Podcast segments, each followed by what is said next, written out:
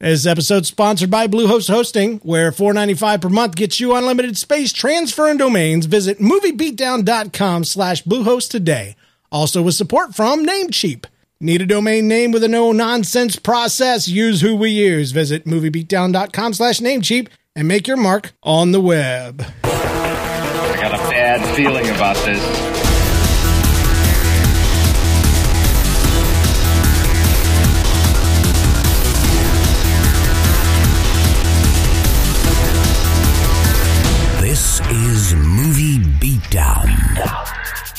How you doing, folks? This is Movie Beatdown, where we're rediscovering movies with Blake Snyder's Save the Cat.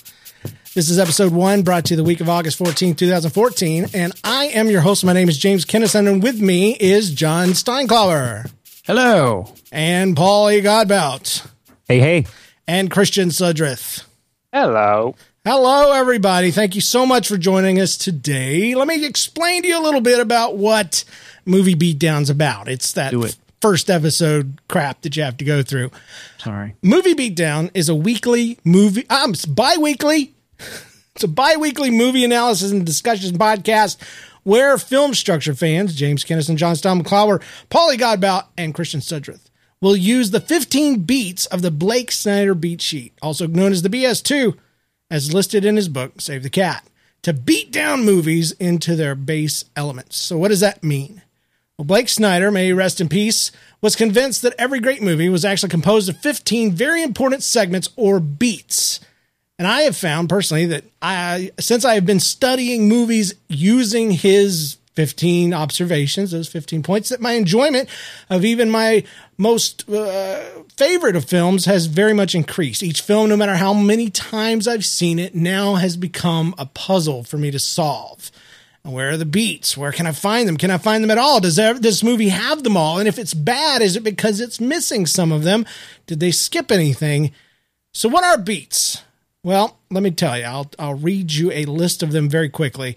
The 15 beats are the opening image, theme stated, setup, catalyst, debate, break into two, B story, fun and games, midpoint, bad guy, close, bad guys close in, all is lost, dark night of the soul, break into three, the finale, and the final image. And rather than go through and explain to you what each one of those are, we're actually going to today go through and beat down a movie, one of my favorites. We're going to beat down Star Wars 4, episode 4, A New Hope. Yep. Oh my. You guys ready to do all this? yes, Were we, we supposed are. to watch the movie? Uh, yeah. I'm just kidding. I got it memorized. So, um, the IMDb DB subscription uh, description is uh, Luke Skywalker joins forces with a Jedi Knight, a cocky pilot, a Wookiee, and two droids to save the universe from the Empire's world-destroying battle station, while we're also attempting to rescue Princess Leia from the evil Darth Vader. One of the worst descriptions for Star Wars I've ever seen, but it is Agreed. it is uh, produced by you know like visitors to the website. So, It's written and directed by George Lucas, which is interesting. I'm always going to want to point out the writer uh, of this episode and uh, or each uh, movie. Uh, Mark Hamill played Luke Skywalker, Harrison Ford, Han Solo, Carrie Fisher, who's gone on to do just tons and tons of work. Princess Leia, Peter Cushing. You picked her? Uh, I, I'm I'm looking here. It's like she was on Family Guy. She did some of that. So, and she's in she's in episode seven. So that's gonna she was be- in one of the uh, the the gold. Oh gosh, Austin Power movies too. You Oh, can't yeah? forget about. Uh, yeah. Was she, she was Austin Powers? therapist. Oh, Oh, she was a therapist. oh, that's right. I remember First first one, I think. Yeah, I, I that's a great movie. We should do that one instead of this. Beat that down. yeah, baby. Well, um, I've got my notes in front of me, and the first thing I want to go through in this movie is what type of movie was it? What genre? Now, uh, Blake Snyder didn't go with the typical genre of sci-fi or western. You know, people argue about what kind of movie this is. Um, there are 10 genres that he lists. And without going through every single one of them, um, at first, when I started, I thought this movie uh, was easily a dude with a problem. Yeah. Um, By the time I had gone through the entire thing, I realized that this is actually, uh, in my opinion, a superhero movie. Your thoughts? I think it's a golden fleece. Really? Yeah, Golden Yeah. Fleece. Okay, tell me. Tell me Uh, what I missed. Go for it. So I mean, I mean, essentially, it's. I mean, it's. It's. Uh, I mean, they're they're traveling. It's got elements of a of a buddy story. Um, you've got one character who, more so than having a problem, uh, just needs. Uh, he, he needs his outlook on life completely altered and changed.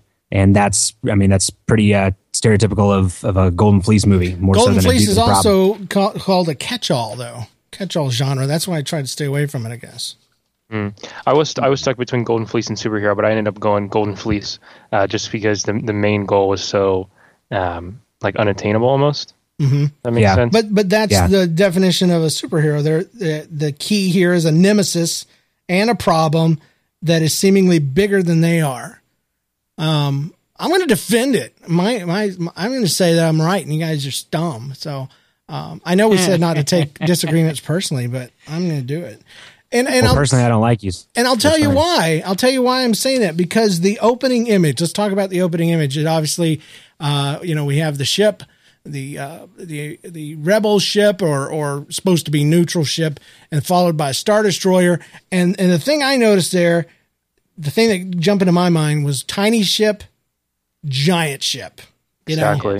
tiny rebellion, giant empire, and that's why I went superhero. Uh, I never could get away with this, uh, away from this imagery of of them uh, pushing how giant and big. You know, all the ships are tiny. All of the, you know, they're hiding out. You know, the, the you know, one little tiny teenager guy is their hope. You know, and and meanwhile we got this Death Star, freaking tiny moon. You know, monster. That's, uh, that's no moon. Yeah, but I mean, I, I don't know. I still go back to Golden Fleece just because if it were a superhero movie, I mean, maybe maybe one of the other episodes would be a superhero movie, but uh, Luke Skywalker's not really all that impressive throughout the majority of the movie. It's not till the end, whenever he finally actually begins to hear Obi Wan, you know, in his head and all that kind of stuff, that he has made that transformation. It's not until he makes the transformation that he actually does something that's that's notable. I mean, the rest of the time he's just like a punk kid that's you know some people don't even like having around half the time. Yeah, no, you're right. You're right. You're right. Um, Matrix would be a superhero movie. I'd say uh, maybe all of Star Wars is like a superhero story. Maybe I don't know, but I just this one know go that I realized when I watched this that that Luke Skywalker was not nearly as impressive and didn't go through nearly as big of a change or a transformation as I would have told you had I not been watching it for that reason, you know, to watch this. yeah, I yeah, yeah. I'll, I'll give you that as well. I mean, but I, I don't know. I mean, because it's kind of hard because anytime you have uh, a, s- uh, a trilogy, you got to kind of divorce yourself from the idea of okay, well, there's going to be a story arc that that arcs from all three movies, and try and remember that it's just this one film that we're looking at. So maybe part of my bias for Golden Fleece is knowing where he ends up by the end of the trilogy. So hmm. That's a good. Hmm. That's a good point. Yeah, but did did we know there was a trilogy back in 1970 Bootylicious, whatever whenever year it was? Seventy-seven. Christian and I weren't born at that point, so we know we didn't know. I wasn't born twice. Yeah. What? I, I'm just saying that that what I what I mean is yes, there's a trilogy, and obviously there's a big transformation. He turns into this dark looking yucky guy at the in Return of the Jedi uh, for his appearance in front of uh, Fat Dude. But um, what I, I guess what I'm saying is i- Jabba. in here with because of the way movies are supposed to be, um, there's always supposed to be a you know there's the and there's a protagonist, basically the main character, and he has a flaw. Obviously, to me, Luke's flaw is that he's impatient. He's a he's an he's an impatient uh, homebody that's trying to act like with it, he's got illusions of grandeur, but when he's really challenged, he backs off. And he backs up. I think he's restless personally. He doesn't change much. The one thing that that makes him stand out is he's a good pilot. Um, and he just there at the very tail end decides to listen to this, you know, to Ben I'm just saying he doesn't do a whole lot. He he's he's not very heroic in this in this movie to me. Hmm. So he's not very much like a superhero. Is that what I feel like That's you're saying? that's why I said you're right. That's why I said you're right. I'm pouring water I on just- my microphone because it's the closest I can get. I was going to say it's a buddy love movie, but maybe I was reading too I'm much. glad I'm it. wrong. I'm glad I'm wrong. it no, it, it definitely has that in there, John. I think, but to me, we'll get to this in a minute. But I think that's the the B story. That's the love story mm-hmm. in in quotes is the relationship uh, with with Han. So I I, I can definitely see where that's oh, coming. I can't wait to get to You that Han? point because.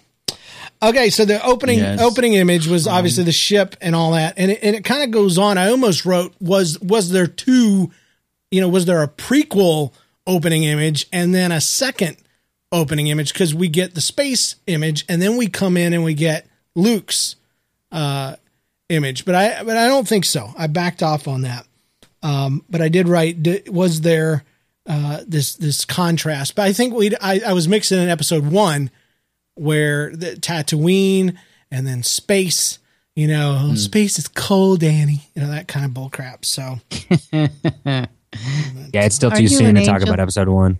All I know is they cut they cut through the door. Oh, f- wait a minute! Not only is they have this giant ship, but the giant ship envelops the little ship and eats it. Swallows. And then it, it cuts through your door, kills all your dudes, and then freaking Darth Vader comes out. So you're talking about as unimpressed as I was with uh uh, uh what's his name luke Luke. definitely impressed with the empire I, I thought it was cool. So one of literally the at other- one, oh, I'm sorry. Literally at one point, uh, Darth Vader has one of the rebels in like a stranglehold, and I just thought that was like like reminiscent of the whole thing. oh yeah They're all like literally he's choking him. I don't Yeah, know. commander of the ship. Yeah, I, I, I felt right? like i guess yeah, I think so. I didn't Yeah, look I- at his I felt little like name the- badge. it's like his stripes on his collar. I don't know. yeah he Yeah, didn't didn't really count the chevrons, say but- until he you know because he died Yeah, Okay, back to what we were talking about. no, Go one of the it. things that I thought was really cool about the opening image was uh, all, the, all the things that James said, but then also there's the element of you know, in, in some, at first I was kind of like, why in the world would the first characters be uh, C3PO and R2D2? I Mm-hmm. mean, because they're not the main characters; they're the comic relief. They're the you know Laurel and Hardy or whatever. Uh, Christian, if you want to go Google who those guys are, that's fine. Take a second, but um, but it's it's uh, it's I thought I thought that was really cool because one of the things that it shows us right there is that this movie is also going to be fun. Like I think that maybe in 1977 when you saw the previews, you saw Darth Vader, you saw like the space and and how dark this movie was going to be and all the fighting. But George Lucas decided, okay, well, a big element of this world is the fact that there are these that it is fun like there is going to be humor here there are going to be these characters um, that you're going to be sympathetic with but right there there's also you know lasers firing and you're on that ship. And so like they mix all of that different stuff right in there in that opening scene. And so even even having 3po and r2d2 as the first characters you see at first like i said i, I was kind of like eh, i don't know about that. But now i look back and i go that was that was a pretty brilliant move to set the tone right from the beginning that this is going to be dark, but it's also going to be a lot of fun too. i would say it's something that's not really done these days. I, I haven't seen something like that in a movie recently and i think that's what threw me off is they started way over you know in in this story that had uh, well it did have something to do with our main character but they they started with the oh, I don't know uh, with another part of the story, and I, I couldn't think of a of a movie recently that's done that. I mean, Fern Gully's not going to start, you know, with something way over here. Jurassic Park didn't start, you know, in some Japanese factory somewhere making cars, and then oh now now we're going to the island.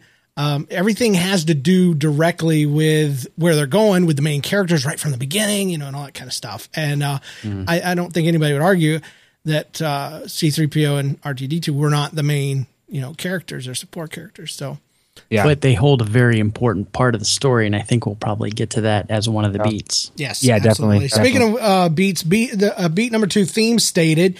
It's basically uh, in the movie. Somebody usually says it to the main character. It's um, typically uh, the the truth, the central point, and it's not always the truth. It's always maybe it's a belief that the main character has, uh, but it's what it's the what the main movie focuses around.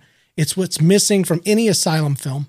Um, and, and that's why you're wondering why Sharknado is good and horrible at the same time.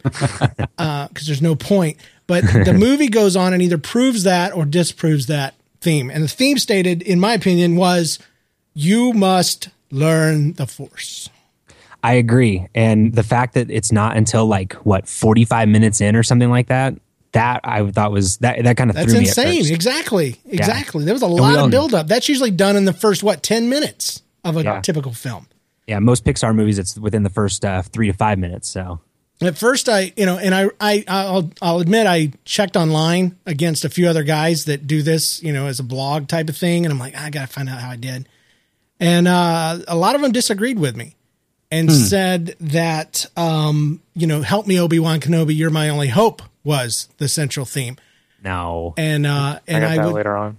yeah, I would say that that was a thing. You know, it was us part of the story, um, but it was not at all the main theme. The whole point was, dude, you got to get off this rock. You got to get the force. And and that's exactly if. And by the way, listener, if you ever have a question about what the theme of a movie is and you can't catch it from the theme stated, go to the end of the movie in your head and say, okay, what changed the most about the main character?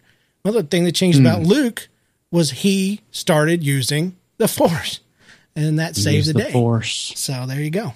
So not to, Well, the- to split semantics, but would you say that it's more trusting the force than using the force? Because that's how I felt. It was more because him learning to trust that. Because at first he's a little skeptical. Han is very skeptical. Uh, there's the the scene where he's got the the helmet on, and Obi Wan's like put the visor down, and you've got to trust it. Like I just feel like that word was thrown out. a Oh man, there is a theme about being skeptical of the Force on both sides. Matter Yeah. of fact, my my flaw that I wrote down for Darth Vader is that Homeboy was underestimated through the entire thing. I don't know how many times he had to say, "Don't underestimate the power of the Force." He's having to prove to people by choking them. He's having to uh, argue with this military guy that says, "Oh, Vader, see how I blew up the planet, and now she lied to me." See, do not underestimate. You know, there's all this stuff, and so the Force is an old religion. You know, of lasers and vow. You know, I I wouldn't trade them, and I'm a real good quote machine. But uh, so yeah, I won't argue that that was a theme, but theme stated was uh, you must learn the force like your father. So I just left off the like your father thing. Fair Yeah, enough. I'm same way. But uh, whiny, impatient, and overeager. Anybody have anything to add to uh, to our protagonist's flaw list? Yeah, I I put that he was kind of like bullheaded, but I sort of that sort of fits into what you guys are saying. Yeah. Yeah. Yeah, he's restless. I just love how you know he he's arguing with his uncle, and the first time he has a chance to do something amazing, and for the rebellion, on top of that, he seemed so excited when he found out the droids were about that. He's like, "Oh, I gotta go home, and it's just so far away." That's your uncle talking, Yeah. you know. he just wanted to go to Tosche Station to pick up some power converters. yeah, I want to. Yeah. I'm gonna go with my friends this year. I'm gonna transfer my thing. So I remember when I first watched a, a movie review show and they picked on Luke. I got mad. I got so mad because that's exactly what I was saying. I want to go to Tosche Station. But now you realize that's part of the point is he's turning from a boy, you know, Yeah. into a man. So Yeah, I totally sympathize with Luke and all that. You guys are making fun of him, but I'm like, I would not want to. I'm not farming moisture. Yeah, right. I'm going. I'm power converters. I'm 20. I wish they would have job. I wish they would have shown more about that. And that's why I say this isn't a sci-fi movie because sci-fi movies like to tell you all of the details about why they do what they do, you know. It's more of a western in a in a typical sense because they talk about hmm. moisture farming and I just imagine what that would look like as a bunch of slaves out on the desert sucking on a straw in the dirt, you know, and spitting in a cup. That's what it would have Wiping been. the sweat from their brow and sponging it off. Yeah, a that's what it would have been if it'd been like uh, Water World. You know, dude pees in a in a plant or something, and Wasn't it like a Mr. Coffee or something like that? something like that. there should have been a timer. That's all I know. If I pee in a plant, I don't want it immediately filtering out the bottom for me to drink. I want it room temperature at least before it goes back to my lips. Oh, I'm totally fine with moving on to the next beat. Next beat is a setup, and uh, it expands on the before snapshot. Um, it presents the main characters, the world as it is, and what is missing from their life. Any thoughts? I Um, think I- that we took uh, we took a big risk in doing this one first because there's to use another Blake Snyder quote, they lay a lot of pipe, meaning they give us a lot of backstory before we are actually introduced to the main characters. Because in my opinion, all the setup comes before we meet Luke. Yeah. So it's kind of weird as far as like you know everybody else is involved in the in the in the setup except for him. Right. Well, they set up the galaxy. They they set up this whole world, and then they show you this tiny little world. So it's it, it's it's uh it's almost like we, like I said earlier, we got two opening images almost. yeah. This this image of what's going on in space that is completely unaffected by him, and it completely unaffects him. And then you've got the image of the desert and the, his life and his little stasis equals death moment is that if I don't leave here, I'm going to stay here forever. And then you have the connection, which is the uh, which is the comedy, the uh, or the uh, what do you call it? Funny games? comedy relief. You got the the the robots, you know Yeah. connecting the dots there. So it's genius. Um, but I wonder if he wrote it again, and I think the proof's in the pudding on the new, you know, on the prequels. Uh, would he do it the same way? I don't know, but I'm glad he did.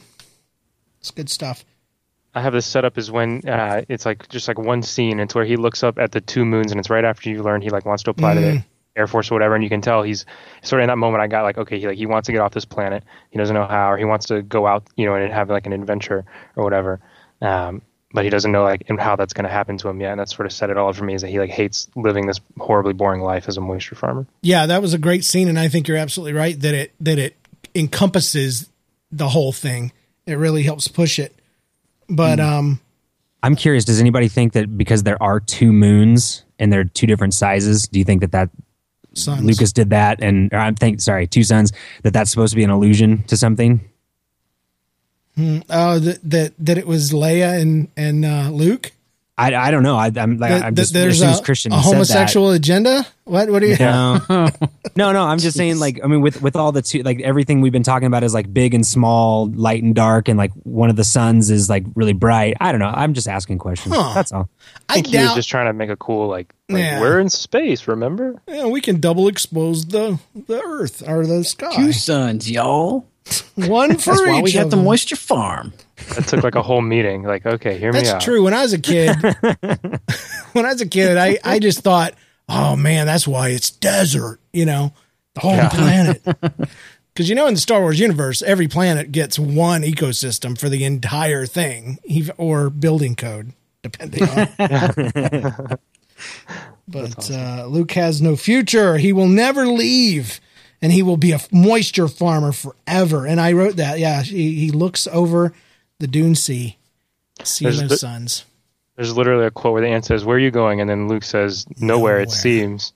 Yeah. That's, Yeah. that's the Good. whole. That's the whole first twenty percent of the movie. Well, luckily for us and the uh, people at home, the catalyst is the next, and the catalyst uh, is the moment where everything changes. It's something that occurs in the story that makes it impossible for things to stay the way they are. And for me, I wrote. Uh, well, actually, let me go through. Um, let me hear what you guys said. Let's just do that. Let me try and do the exact quote. Help me, Obi Wan Kenobi. You're my only hope.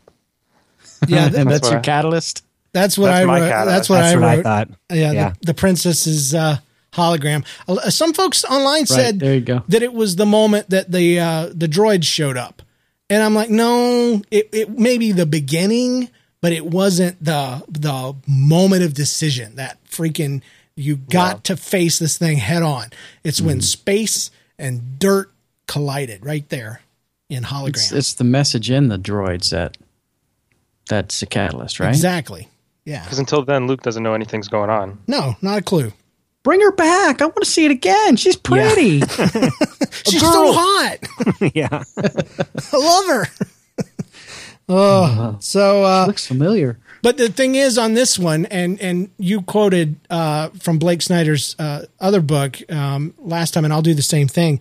Is he also talks about sometimes with a catalyst, there's something called a double bump, and so in this movie we have two catalysts. One of them is right there at the beginning uh, with the hologram, and then we go into a little bit of debate time. But he's going to go home. He's not going to do anything. He's done. He, it wasn't enough. But then his parents, or you know what passes, for his parents get killed, and you get that moment, and that's when he decides, you know, I'm going to do what I'm supposed to do. He actually even quotes this movie when he references the the concept of the double bump. Really? Yeah, Yeah. it's in uh, it's in Save the Cat Strikes Back. See where he talks just a little bit more about, you know, things like He's just a big Star Wars fan, isn't he? I- I- Wasn't he? Must be it. He he, he also likes uh, uh, blonde. What is it? Legally Oh, blonde. Legally Blonde. Legally Yeah. blonde. He says that's the most genius title. Yeah. I kind of agree with him after reading, you know, at least what I did Oh yeah, yeah. That's what I love about the, his system, or not his system, but his the way he identified the parts of the story. Uh, is it makes it more enjoyable. You notice things that you just kind of don't notice Yeah. otherwise. And and I'm really at the point with movies anymore that I kind of play them in the background while I'm doing something else. And so I'm really looking forward to what this show and what this uh, what this whole thing's going to be doing for me. But the uh, debate, you heard me mention it right after the catalyst, is always the debate. Debate is the part where the main character has to decide. Am I going to allow this catalyst to affect me, to change me or not? They always have a little bit of a back and forth, ee ah, ee ah. And for Luke, um, it, it was right there. It started the minute that uh, Homeboy stated the theme. In my opinion, you got to learn the force like your father did. Oh, I can't do that. I don't want to. So That's yeah. I think the first part of the movie is it's sort of hard to pace, or it's a little more difficult, and then like from here on out, it's just boom, boom, boom, boom, boom. Yeah, and you're think right. You're, you're exactly right. This, this, that's the debate. it gets on track, so to Yeah. speak. But it's it, it's like Paul said. It, this is the beginning of a trilogy, whether we knew it or not at the time. And uh, he had to lay pipe. He had to put down a lot of story. He had to tell us about the empire and, and all this stuff. And the thing is, to his credit, he didn't tell us everything. Yeah. Not nearly. And the only other storyteller I've ever seen do that is uh, J.K. Rowling. She Ooh. she gave us a little bit at a time, all the way through. You know, for Harry Potter. So it's good stuff. Yeah, one good. one thing that I feel like um, it- this is like one of my only qualms with uh, with the the save the cat beat sheet is uh, like when he says debate that that's kind of like an all encompassing thing. But what I've noticed with some of the movies I've been watching is most of the time that debate it's always sparked by like the protagonist, but in this movie it's Ben. It's not a protagonist. I mean, in some ways, th- this this is why I kind of come back to the whole Golden Fleece thing as opposed to superhero because Luke doesn't really fight necessarily one on one, hardly with you know th- with the Empire or anything like that. He's fighting the people that are on his team. Like he's constantly butting heads, um, you know, with Obi Wan, his mentor, later on with Han, and so it, that that's why I feel like you know he it that there's personal growth in that. Does that make sense? I'm with you. I, I only disagree because I like I said I didn't see a whole lot of change in him. For I mean he they got to- pulled onto the starship here, the big uh, Death Star. They you know they knock out a couple guys and they you know they're in costumes and and then but Obi Wan does all this stuff and then he's the one that fights Vader and and all he does is you know respond and react. And there wasn't a lot of things that Luke did other than let's go save the princess. So I sort of, and if I'm, if I might, I may be getting way off track here, but I sort of view it as like the two main characters are really truly the rebels and the um, Imperials. Is that the right word? Um, yeah, and, and The that's what- Empire. Empire, thank you. And that's what makes it um, like Golden Fleece for me is that, of course, it's Luke, but the the rebels are chasing, you know, freedom, um, and that would be the fleece there, and then the Empire is chasing sort of the opposite of that. And so I think it's personified through Luke, um, but I think the whole, um, oh, I lost my train of thought. No. I, I will say this that uh, it is kind of weird to me now. I'm thinking about it that the entire space station, the entire Empire force that we know of, is is following the rebels. So they must have really been a force to reckon with. They really must have had some sort of history because um, I, I remember C3PO, C, C3PO said it about the princess. I, I don't think she'll get away this time. So there's obviously been some adventures with her, and you know, and and then I think even uh, Vader says it. He says, you know, you you weren't on any mercy mission. You're part of the Rebel Alliance and a traitor. You know, finally my quote machine works. And uh, so, anyway, it's just interesting to me. I think that's talked about a little later when Luke, or a little earlier when Luke um, is meets C-3PO and says like, "Oh, you guys must have seen a lot of action or whatever," and they're like, "Oh, yes, we have." Got some carbon scoring, whatever. There it is. He's That's scratching exactly them it. with a potato peeler. Because that's how you know if you've seen action. If Grandpa comes back from the war and he's got carbon scoring, whatever that is, Carbon scoring. he's scratched with some some I don't know some bricks. I don't know. Yeah, pencils. So uh break into two. the is- next beat. Yeah, it is. Uh, it's it's the main character makes a choice, and the journey begins. So we leave the first world and we enter the upside down opposite world of Act Two. Act and, two. and it's I think we see that as soon as we get to Mos Eisley. You know, He- he- on the same planet. You know, he's gone from his parent, his grand, you know, his aunt and uncle's place. Everything's uh, laid out for him. Everything's planned out for him. He's going to be there forever. And now danger and aliens and alien. I wrote it down. Aliens, aliens, aliens. I don't even think Luke has seen. I mean, he's like a homeschool kid going to the inner city. There's black people, you know. He doesn't even know that droids aren't allowed in most bars. So Yeah. It's interesting. Yeah, one of the other things I thought was really brilliant, and I think Blake Snyder probably, if he were here, would say that this is that perfect uh, uh, mirror image.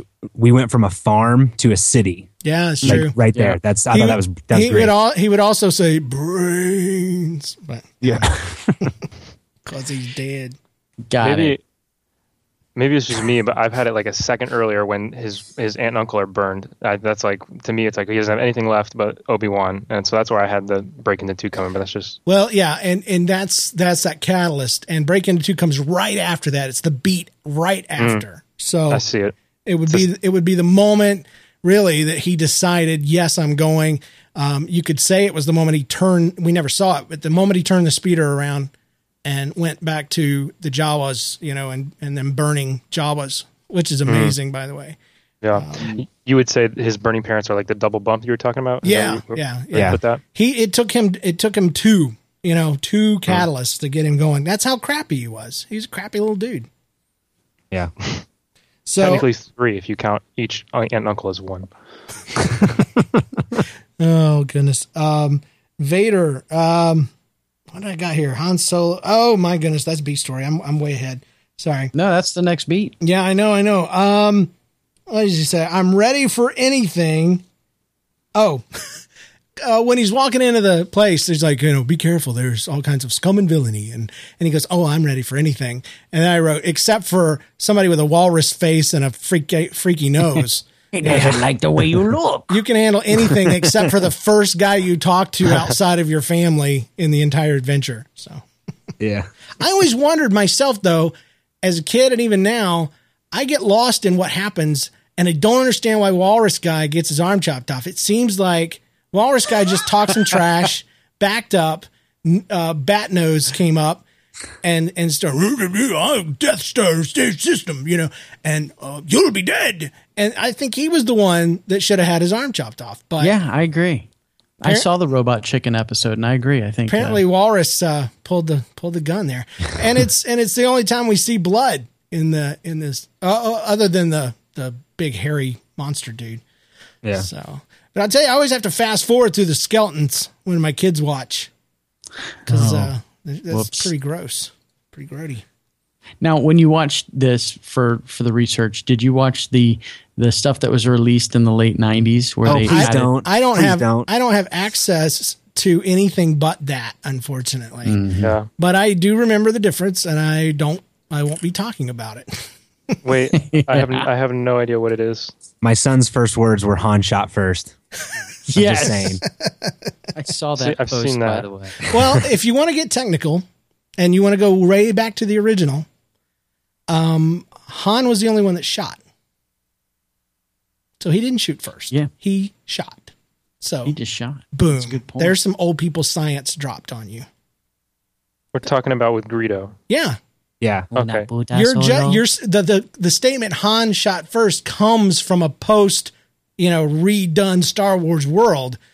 oh, I've, yeah, I've got that. I thought you were saying there was something with the skeletons. But without that, if you totally take it from your mind and and just like I have, Han shot. He shot.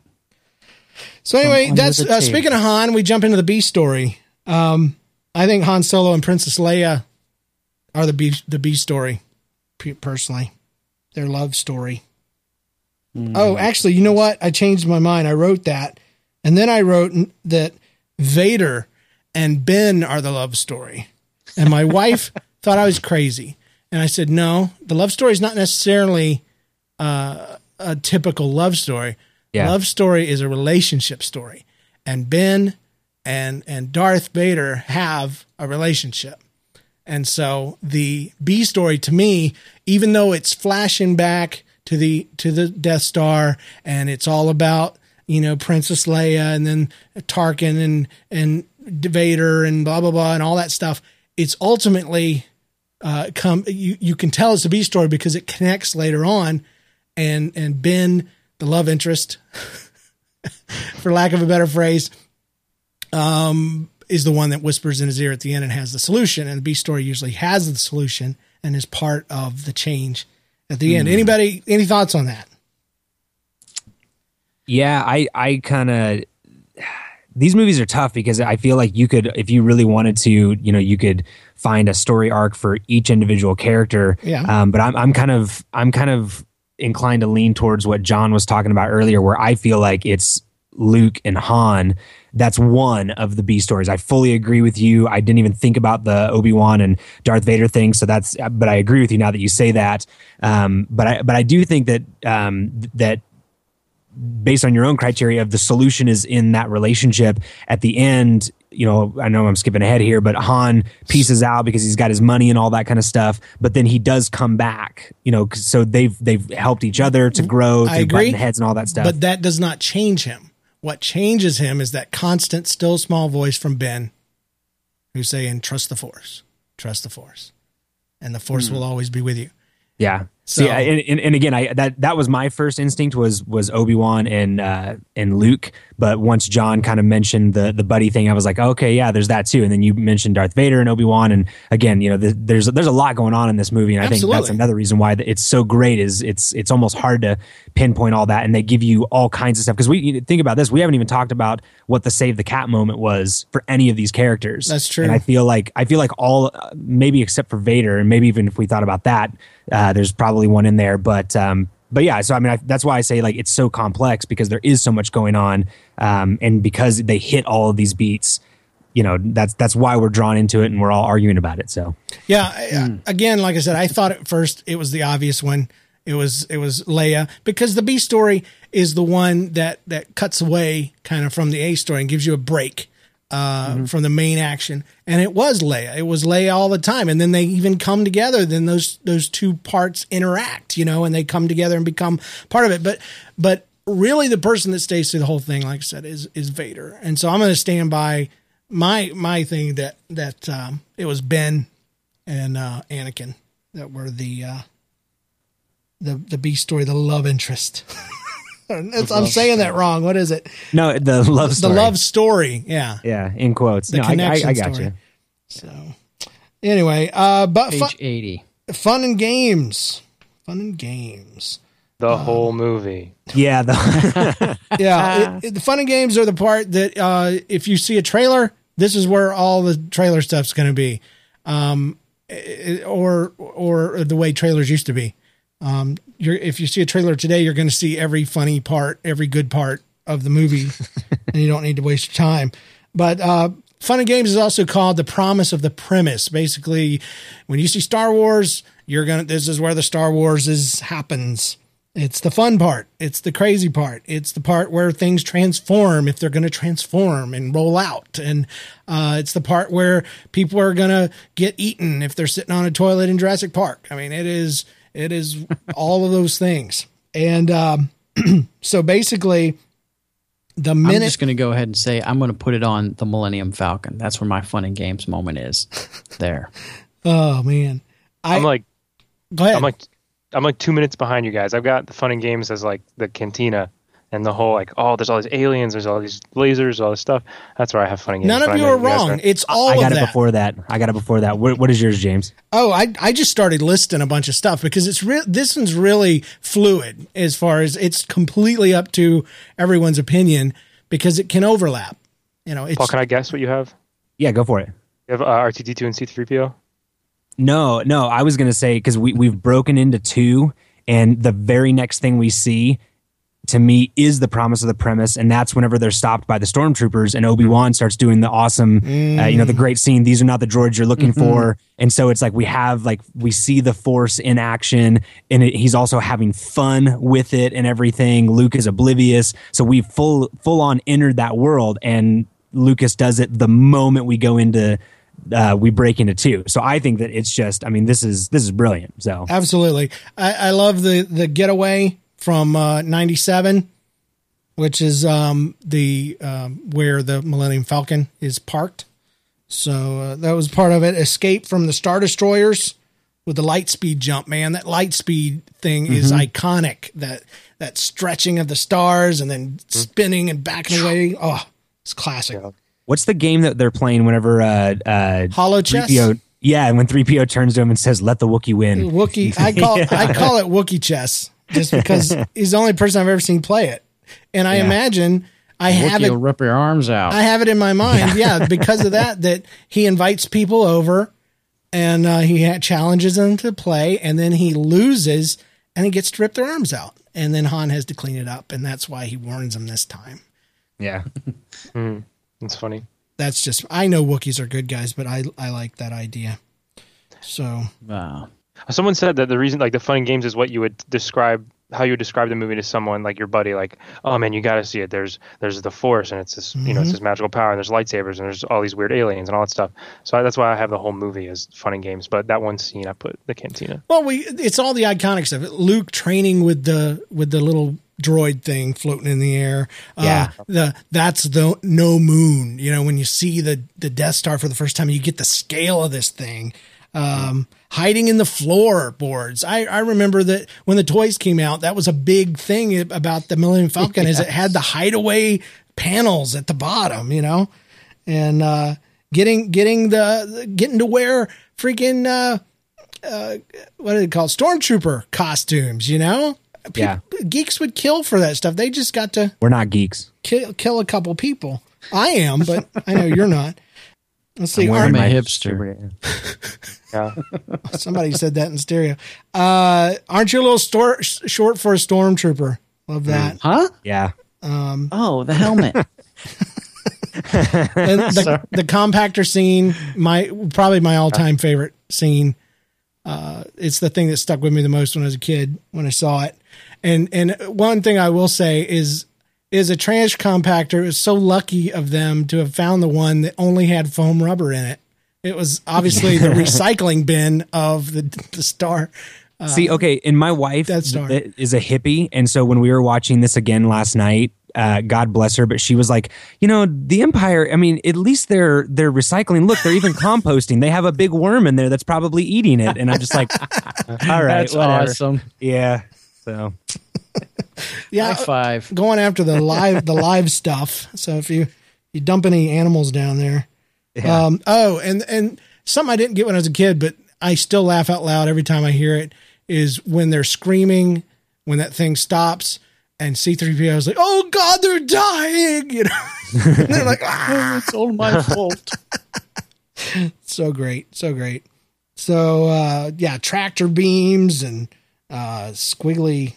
I don't know what I put right there, but anyway, let's just jump to the midpoint. Midpoint in the movie is not necessarily the midpoint on your timeline. Like if you pause it, sometimes it lines up. But this Yeah, one definitely, this one definitely doesn't. But depending on the story, uh, this is the moment when everything is either the greatest it's going to be or the worst it's going to be um, everything that, that the guy wanted comes true, uh, or uh, and that's typically what I see. A lot of times, it's it's things are really great, and it's a false victory, and then boom, something horrible happens. And for me, obviously, it was when they finally, you know, get back to the uh, Millennium Falcon, and Ben dies. Really? I thought I got it it was, was- before. yeah, I'm way before that. Okay, tell me. Go ahead, Christian. Uh, Alder when Alderaan gets exploded, Yeah. Wow. Okay, because that's Yeah, when you so- know there's like no hope. that was early. Yeah. That was pretty early. Yeah, I feel like that is one, and then another one that is kind of in tandem with that is um, is whenever the Millennium Falcon comes out of uh, hyperspace, and they're all of a sudden it's like, oh, we're in an asteroid field. So not only they don't realize this, but that asteroid field is actually the remains of the Right. planet that's just exploded, and so that to me is like what they were what they set out to do there's there's there's literally no way that they're going to achieve their goal now because they're not going to make it to that planet because it's not there anymore. Mm. Mm. Yeah, And see, I would say that Ben, Ben was the guy that was going to help him out. He dies. That's that's the end of our main character story, as far as we know. Until Homeboy starts talking to him, he doesn't realize that he can become. You know, his his trip to become a Jedi like his father was over. And so, judging on that, that's why I would say that that was the midpoint. That was the the, the they had finally gotten loose. Uh, the tractor beam was off. They were about to, you know, Ben was supposed to go ahead and do away with Vader there, and he ends up uh, dying.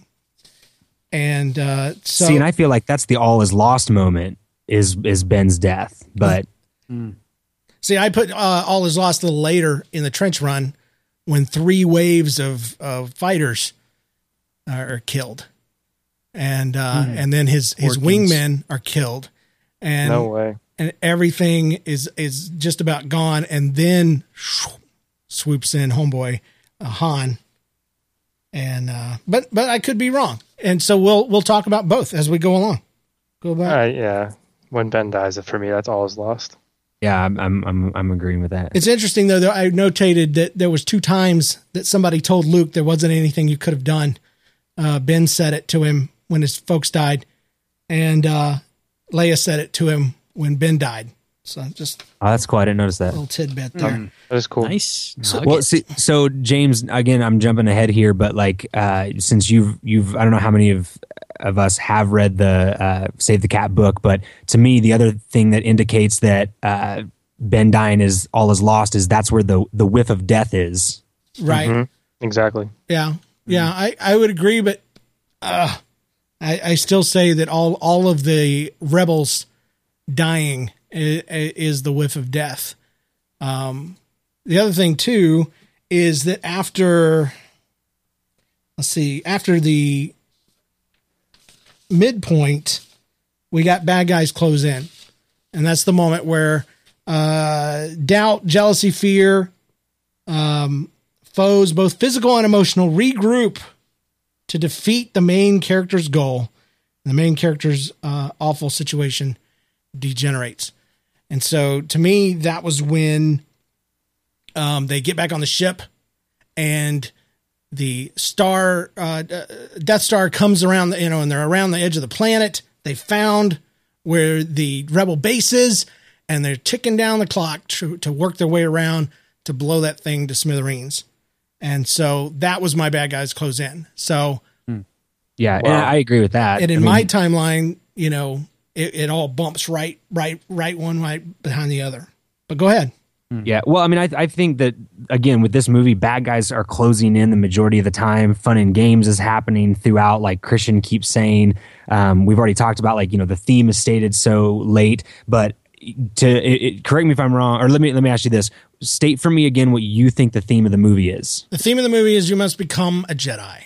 Okay, so that's another reason why I feel like because if that's if we're going from a story structure point of view of what these beats should be, then the all is lost moment should be um, where he doesn't where Luke doesn't feel like he can achieve that because his mentor, the person who was guiding him uh, in the Force, is now gone. Yeah, I when his when his aunt and uncle die, it's like oh he has nothing left but Ben, and then Ben dies. Okay, now I literally have nothing left, and all is literally lost. That's how I mean that's how I have it. Um, No, no, you're probably right. You're probably right. Probably right. I don't know. I don't. I don't agree that Alderaan's the midpoint. Um, I would have to look at it again. But like I said, I had midpoint is uh, dude's dead, then um, right after that, uh, bad guys close in. Right after that, all is lost with the with you know nobody able to help him. Um, uh, but there, and then I put that there was no Dark Night of the Soul. And, oh man. And I, Oh. huh? Go ahead, No Christian. okay, here's why you're 100% wrong. All right, All is Lost is Ben's dead. Dark Night of the Soul is immediately after when Leia like literally puts a blanket around him like he's been traumatized. for two Yeah. seconds and then he's laughing it up you know don't get cocky kid so what, what i wrote down is there was no dark night of the soul because homeboy never mourned anybody for more than like two seconds his folks die ben dies you know all his friend his friend from back home dies they don't get to catch up you know and uh porkins dies which is terrible Sometimes in Yeah. movies there's like they do they like cut to another scene but in the story it's been like a, like a couple hours maybe.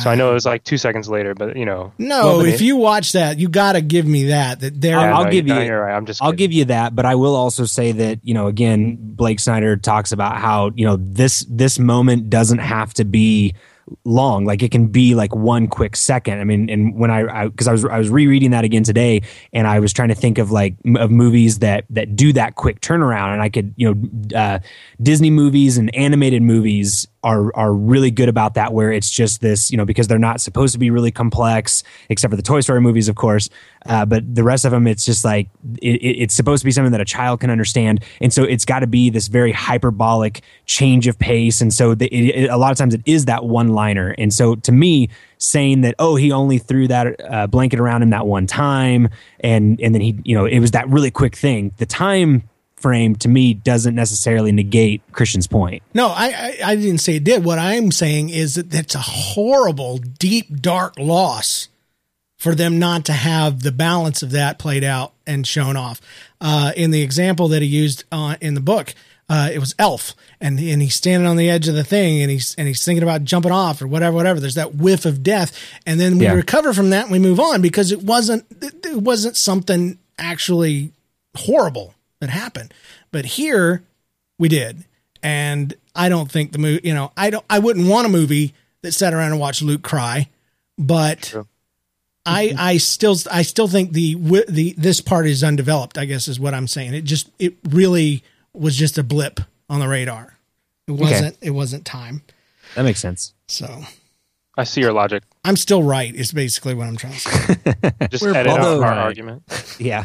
Although he is a 20 year old or whatever, how, however, however old he is, and he just met Ben like what three days before or something like that. So they really weren't that close. So Yeah, but he had put you his his life and his soul and everything into this guy, and uh, so he, he should have had. I think they could have made him like the all the the look off into space.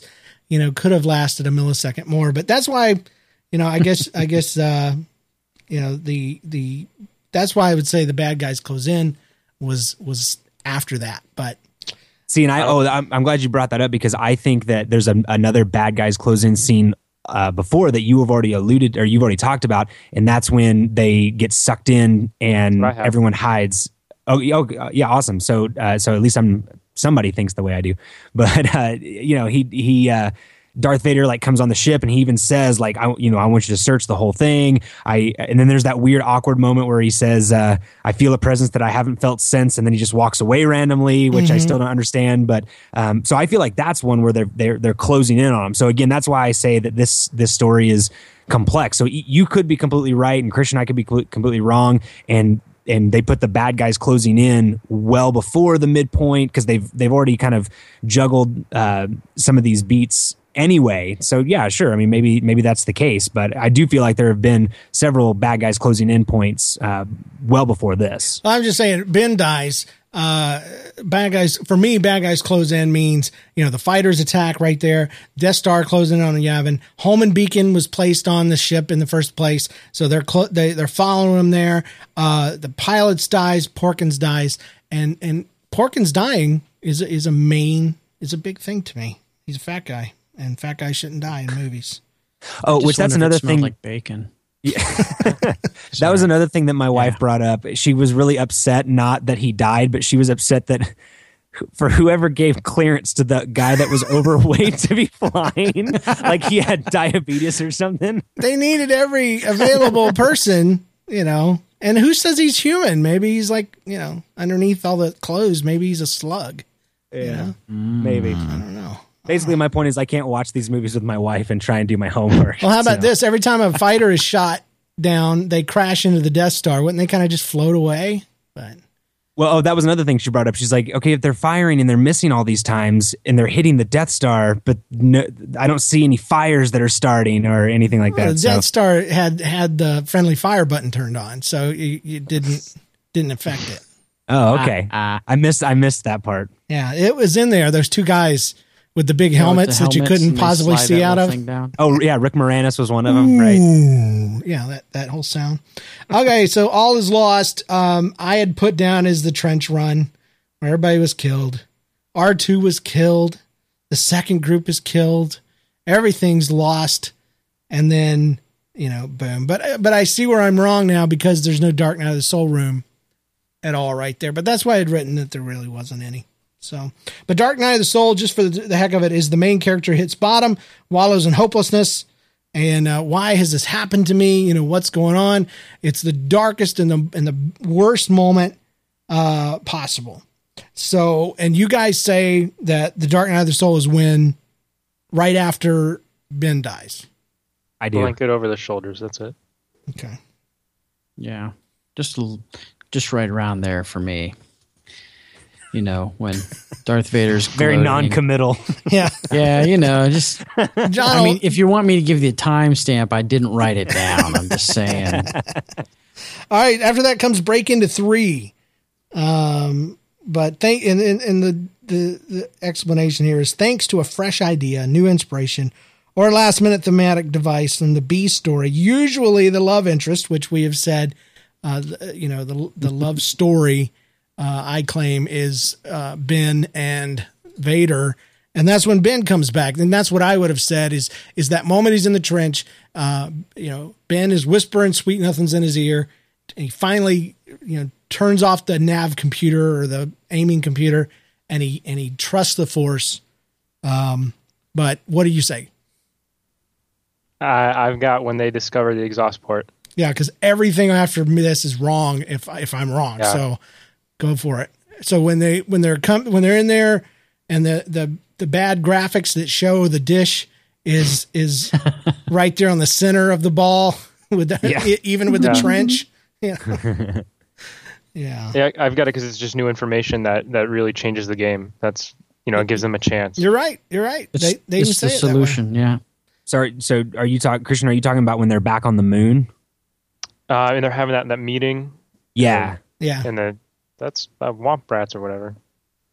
I, I was really hoping. I got T-16 confused. back home. I thought this was the many many Bothans have died to bring us this information. And I, and I was really sad that that wasn't it. It's it's just this burly old not British guy. So Yeah. everybody in Star Wars should be British. They they can't make up their mind. Man, is there a lot of of uh, dubbing in this freaking movie or what? You know, like like like the bartender guy. You know, you're gonna have to take your droids outside. They're not a. Good. He didn't say Yeah. that. There's so much of that, and of course Darth Vader. Oh uh, yeah. Another thing I, wrote down is Darth Vader. You said it. He always has to walk away somewhere. You know, he always has to be going somewhere. I think he has a catheter at, and he, and he has a little bag he has to empty out or something because he is Yeah. screwed up. You know, Yeah, he's got some Yeah. batteries that need recharging or traded out or something. Yeah, aloe when he- when he- vera. When he walks away from the Millennium Falcon uh, without saying Ben's name, uh, my wife thought that maybe he has like IBS or something. So Yeah, he, he just his his apps needed to update or something like that. He couldn't get Wi-Fi out there, so that's what it was. Yeah, Yeah. R two D two doesn't have Wi-Fi. He plans to plug in. He's to plug right in. it's true. Something like that. Yeah. Ugh. I was. Uh, I guess that's what happens when a movie's made in the seventies. So Good point. break into three, but it holds up so well, so Yeah, it much does. better than anything, especially in its day. And hmm. and even even now, yeah, you see some stuff and you're like, oh, that's kind of hokey, but it's still better than the new crap that they put in that you know is fake. You know, Yeah. it's too mm-hmm. clean. It's too perfect. They should have waited another ten years to where they could get you know detail like like they have in Lego Movie. The freaking Lego guys have more grit and scratches and imperfections than Yeah. You know. Anyway, don't get me started. They'll have to do a new release. You know, uh, Lucas needs to make more money. So No, he's not gonna make any more. It'll be Disney. Disney. Disney. Yeah. I heard Disney. J.J. Abrams is doing it. Yes, yes, yes. It's gonna be. It's gonna be good. Yeah. And here's why: it may not be the best movie in the world, but I'll guarantee you two things: one, it'll be better than the pre- prequels, and two, it's more Star Wars. That's true. That's all I Yeah. care. That's all I care about. Even if it's And bad Star. Wars, it's gonna be fun. It's gonna be a fun Yeah. thing. Uh, so we said break into three. We already did that, didn't we? Yep. Yeah. The finale, uh, beat 14. This time around, the main character incorporates the theme. Yeah, yeah, yeah. That was definitely the trench run. Yep. gathering Yep, the I'll give you team. that. Huh? The, the next beat is what? Uh, Finale. finale. Finale, okay. Yeah, yeah. He he he he learns. Let's see. Let me read the whole thing. This time around, the main character incorporates the theme, the nugget of truth that now makes sense to him. Yeah, yeah.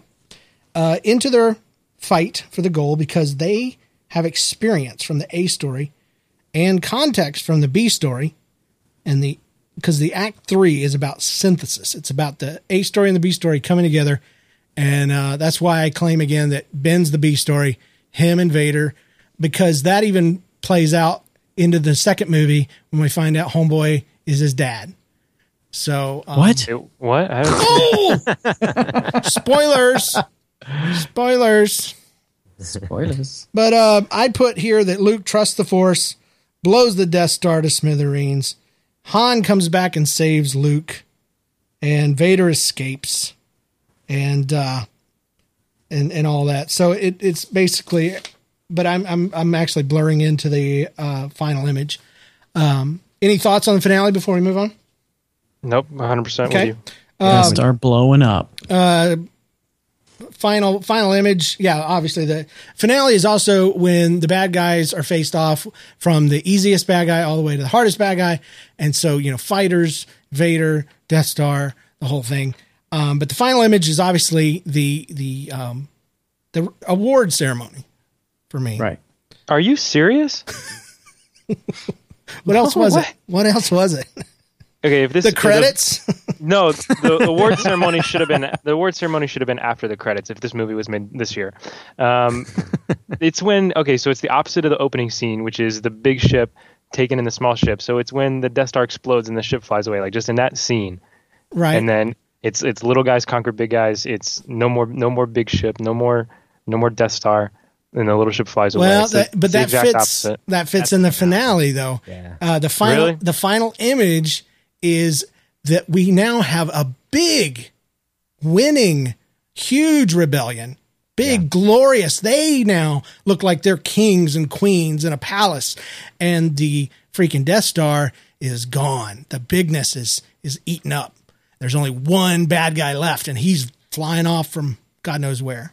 So that's That's why the whole the it's it is a metaphorical image, not always a a literal one. So Well, but even on this one, I think we got a little bit of a literal one because, again, you know, we've already talked about how we don't see Luke until so far into the movie. So, in some ways, to me, uh, I think that this end scene is not so much uh, the mirror image of the very, very first scene, but it's the mirror image of the first time that we saw Luke. and So- Han and Leia, Exactly. yeah, yeah. and even the droids because Yeah. th- they were dirty.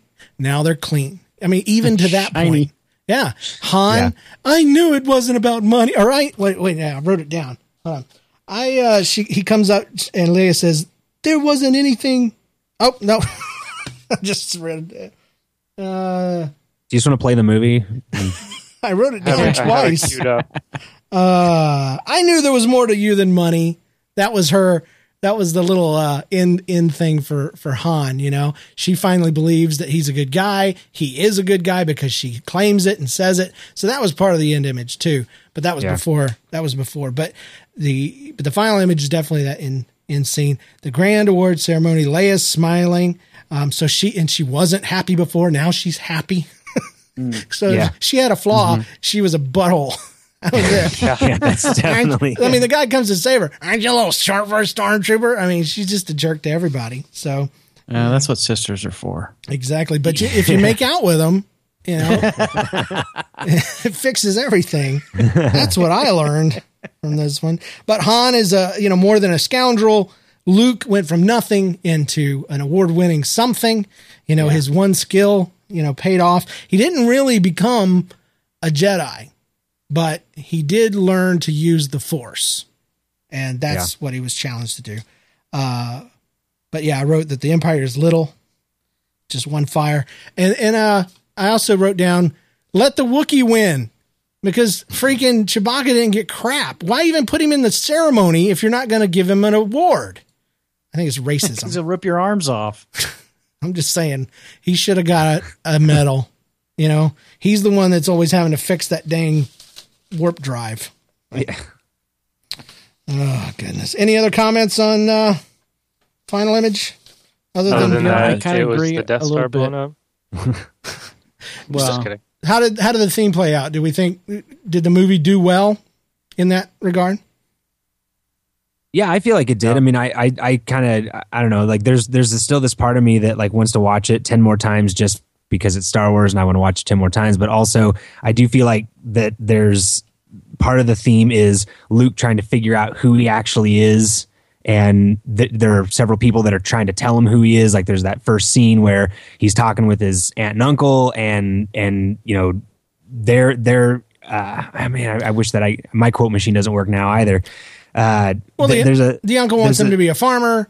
yeah, and, and he doesn't want to do that, and and they're She trying to kind of squelch not. all that. Yeah. Yeah, yeah. They're, they're, uh, his aunt says something that's like that that really kind of set He's that got off. for too me. much of his father in him. There you go. There you go. Yeah, but he doesn't know who that who his father is, and Right. then you know there's this there's this all this confusion, and like even Obi Wan is somewhat misleading with the whole father thing that we you know we, we don't find that out till later, but um you know Oh. he, he so is a he is a great liar though.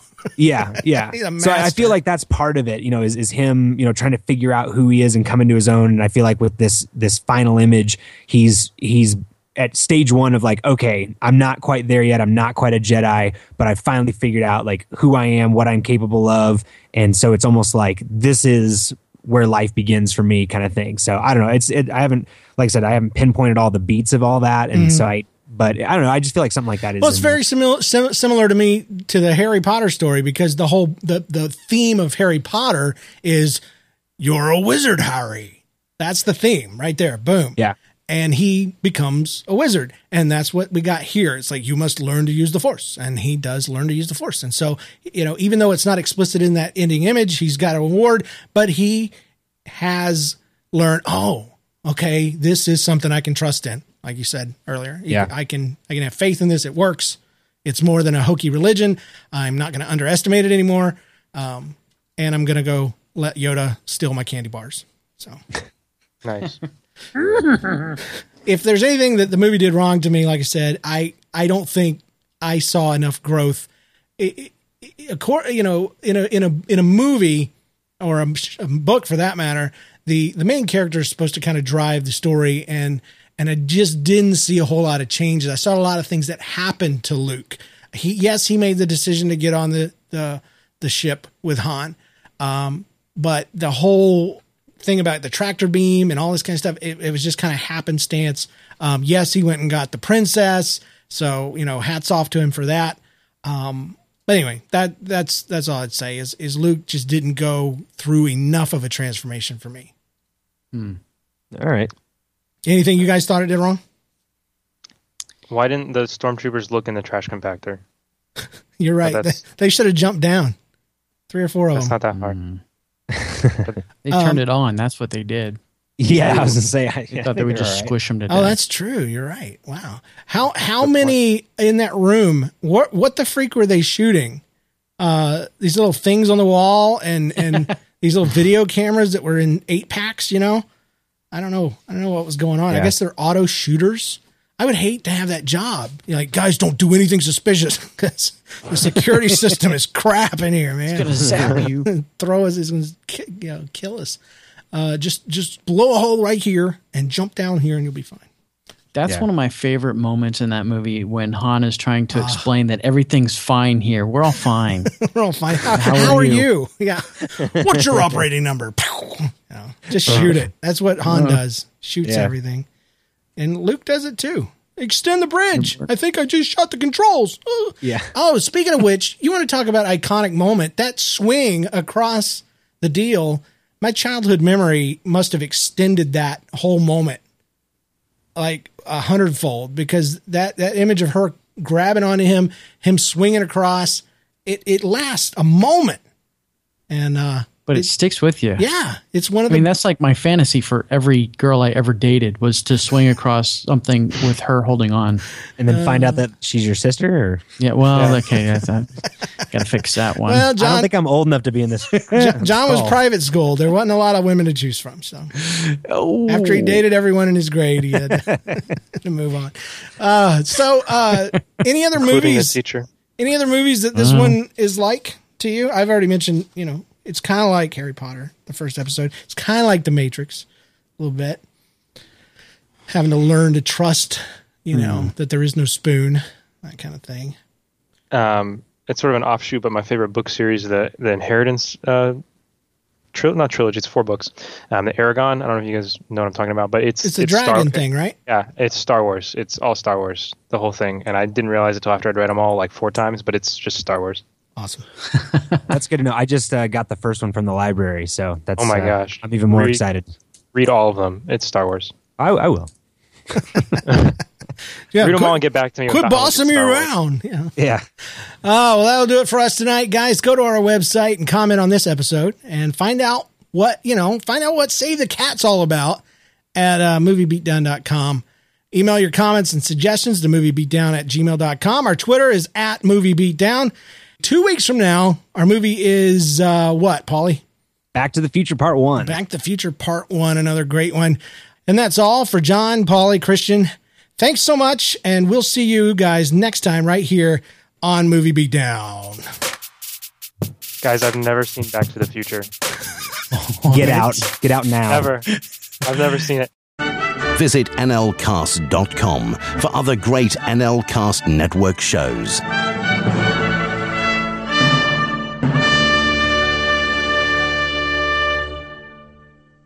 All right, so Polly, what did we not do? Uh, we didn't uh, talk about Save Cat. Uh, save the cat. Okay, moment well, save the cat in case you don't know, people. The save the cat moment, and the, the reason why they title the book is Blake Snyder says that um, in every movie, the good guy, and he says they don't always do this, and they don't do it enough, but the good guy needs something. He needs to do something to make you like him, and even if they're they're bad guys, uh, they need to do something that's better than the worser bad guys. You know, like in Pulp Fiction. Uh, they need to do Yeah. something that is the equivalent of saving a cat out of a tree. And um, so, Paul, in, in what is what were the save the cat moments for you? Uh, they were kind of tough in this one because Luke was kind of a punk, and so I feel like uh, when we first uh, when we first meet him and he's hanging out with his uncle, um, just kind of the fact that he was so selective with uh, the droids, um, and then just begin to instantly repair them, and and for he he kind of flips a switch and goes from I don't like I don't want to be here, I want to go hang out with my friends and and all that stuff, and then all of a sudden he's like trying to actually fix these things up and, and he just he takes an interest in them right away I would argue that because we're we talked about laying pipe and how out of how how slow the intro was. I would say it's that moment where he's looking at the suns. He didn't do anything, but that's when you really get that underneath the whininess, underneath his attitude, he really wants to do something more than just be there. yeah he and, and does definitely- have he does have his father in him. He's he's got space in his blood and he doesn't even know it. You know. Yeah see and I, and I get that the only thing that i would wonder about is because that the save the cat moment is supposed to be something that is shown not necessarily internalized Mm-hmm. um like i like if, if i were reading a book i would be more inclined to agree with you 100% but right now i'm like 80% agreeing with you Yeah. so no, no, I, I I could go either way. I there you know this movie has proven there could be three or four of them, yeah, Yeah. but I just know for me he doesn't. He is obedient, but he is he's begrudging. He's he's got attitude even with the droids. You know, he's still mad at his uncle. Um, I I oh, so I would say that maybe his excitement about the rebellion would have been a save the cat moment for him. because that's when he's like, oh, oh, and we finally see what brings him life and what gets him excited. He's on the side of the rebellion. He's Yeah. he's one of the good guys. I think I think it's when he's excited to go off to like the academy or whatever it is, or why he's trying to you know, get away from the moisture farm. But with, I'm with you, James. It's okay. You can have your own opinion. Uh, Han Solo. I would say my moment for that is when he shoots Gre- Greedo. What? That's mine. I don't Say- agree, though. Okay. What what what is Can you yours? edit that out? That was awful. Yeah, no, it's got to stay because I laughed. I'll pay you a thousand dollars on Patreon. Okay, well, maybe Don't let my dad hear that; he'll disown me. So Patreon can get three quarters of it. No. you don't agree though. What Can we is, stop what do you think? What do you think it is? I don't want to speak again. I would agree with it. I mean, I would agree though with it. Brr. Una I don't. puta I don't know because I mean, with Han, I, I think that part of it is just simply the fact that he was willing to do, a, you know, a mercenary mission, even though he's a little bit obstinate about it. Um, Yeah, but he does it for money. That's his. no, I know that. I know that. money. But but that's but that's his job though. Like he he would he, everything he does is for money, and so it's just I don't know. Like like I said, I, I don't really know. Yeah, but what makes him? one. What sets him apart from being a bad guy? What made him lovable? What made him likable?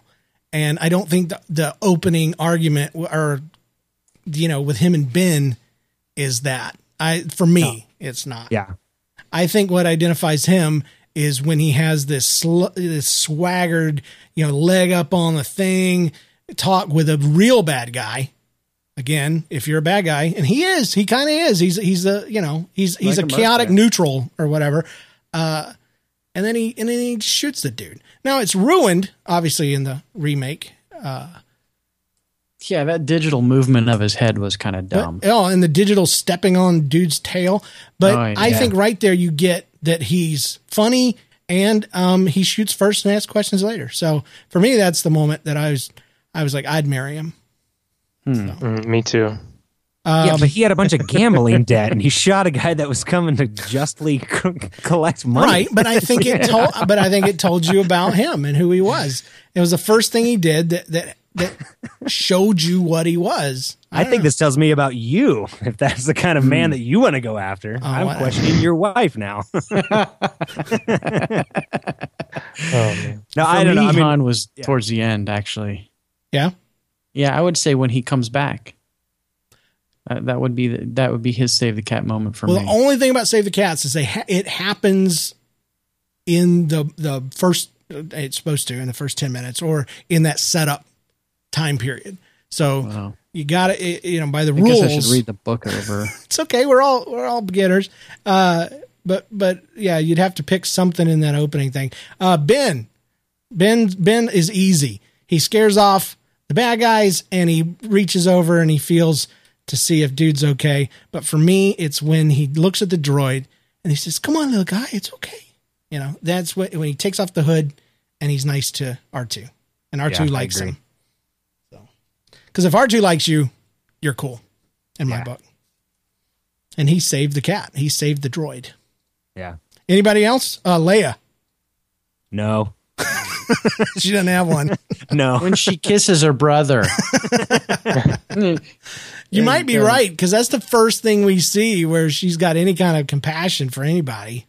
It's like you know, I mean, that was me. before we all knew that that they were siblings. So I mean, at that moment, when I was a child and I saw that and she kissed him, I thought, okay, Yeah, that was the first time we okay. saw anything nice. But what what makes us like her? Well, not everybody has one. Not everybody has one. Luke Luke had one. Uh, Han, in my opinion, had one. Ben needed the one the most because he's the, you know, he's the dad of the whole thing. So the stepdad. Oh, I just ruined dad when I said step. All right, good. Does that does that satisfy you there, Paul? Yeah, I think that was good. Okay, we'll make sure and fit it in proper next time. Cool.